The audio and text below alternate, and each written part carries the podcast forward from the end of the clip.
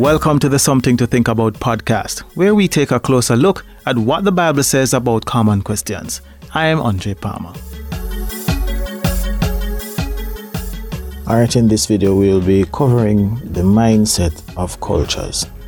So, what we've been looking at and our core scripture remains Romans 12, verse 2 in this series. Don't become like the people of this world. Instead, change the way you think then you will always be able to determine what God really wants, what is good, pleasing, and perfect. Romans 12, verse 2, reading from the God's Words translation. What we want to zero in on in this video is mindset. And there are four mindsets that you must pay attention to when it comes on to cultures. That's and more and when we're talking about the culture and an environment that we're talking about is where you live, and the practices that the people have, the mindset, the standards which they live by, the lifestyle, and their ways. So that's the definition that we're a part that we're thinking about when it comes on to culture. And what we're examining, the culture that we're examining is the world, which is outside of God. So that's the culture that we're examining, which can give us an, a very pretty much good idea as to how to function wherever we go, whatever environment that we're a part of this can set the foundation and help us to understand the people that we work with, how the environment functions, and know how we can function within that space to make a difference. So there are four mindsets that we want to pay attention to. Number one, according to First Peter 1 verse 14, is live to satisfy their desires. That's the first thing. The culture promotes living to satisfy desires, and that's the mindset. So when we talk about the offer, about self grat physical gratification. No, the mindset is that they live to satisfy their own desires. And according to Peter, he says that because you are children who obey God, don't live the kind of lives you once lived. Once you live, once you live to satisfy your desires because you didn't know any better. So what Peter is explaining to us is that these people don't know any better. And you know who know better no, you have to choose now to either you're going to satisfy your own desires or you're going to satisfy the desires that God wants to promote within this space. So if you're thinking about the practices and if it doesn't align with what God wants, then now you have a this decision to make. Are you going to follow or are you going to do something different? So that's what Peter is talking about. People who don't know any better do whatever they feel like that's where the self gratification comes into play, the selfishness. They do whatever they feel like, when they feel like it. If they have any form of idea, they don't regulate themselves, they no self control, which brings out the greedy part. And also the lifestyle that they live because they're thinking about anything that they want to do when they want it. It now brings about all kind of different introduction of ideas that may very much well clash with what you believe.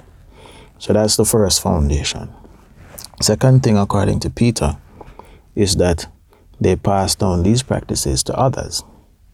So realize that you weren't set free from the worthless life handed down to you from your ancestors by a payment of silver or gold, which can be destroyed. So, in addition to promoting this type of a lifestyle within the culture, they also not only promote it, but encourage others to participate. So the culture, when you look at the, the culture is offering you something now. The offer is encouraging you to participate in what they're doing, to follow their practices, to become like them. So they're training you now to come like them. So that's why Paul, in our core scripture, is encouraging us to change the way we think and act. And not only and don't become like these people. So that's the encouragement about living in this type of a culture. According to John, Jesus now in John 15 19, the culture hates outsiders. That's the third mindset. They don't like outsiders. So they're not going to be welcoming in this space to you because you're an outsider. Worse, if you don't believe what they believe, they will not like you as well. So Jesus said, if you had anything in common with the world, the world would love you as one of its own but you don't love any, you don't have anything in common with the world. I choose you from the world, and that's why the world hates you. So you're different. You don't have anything in common with them. So now that's where the hostility comes between you and the, and the culture. This don't necessarily mean a person. Just mean the environment itself is hostile towards you because you're not like them and they, they don't like outsiders. Last thing, people love people who they are similar with. So people who have things in common, they love them as one of their own. And that's one of the things now that you have to realize in terms of the mindset. There will be cliques around, whether it is a community church or your, your workplace. It don't matter where you are, the same thing happens. The groupings with people who are of similar mindset. So there will be a grouping of people. It don't mean that you're not accepted. It just means that you're not a part of the group. So you don't need to feel that way about it.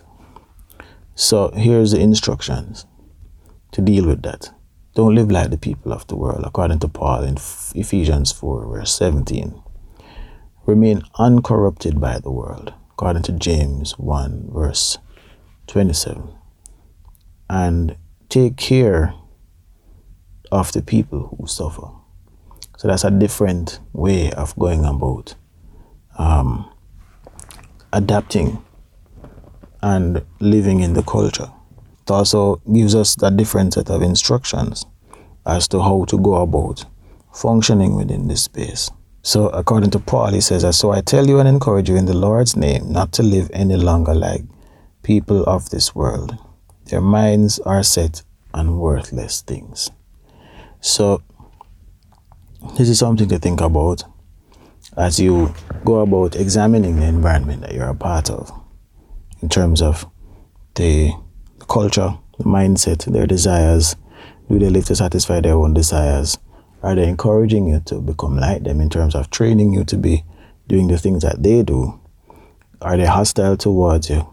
And do you notice that there are groupings, like cliques in this in this space that you're a part of?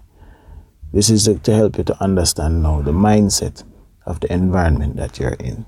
In the next video, we'll be looking on understanding the people a little bit more better and also blending cultures.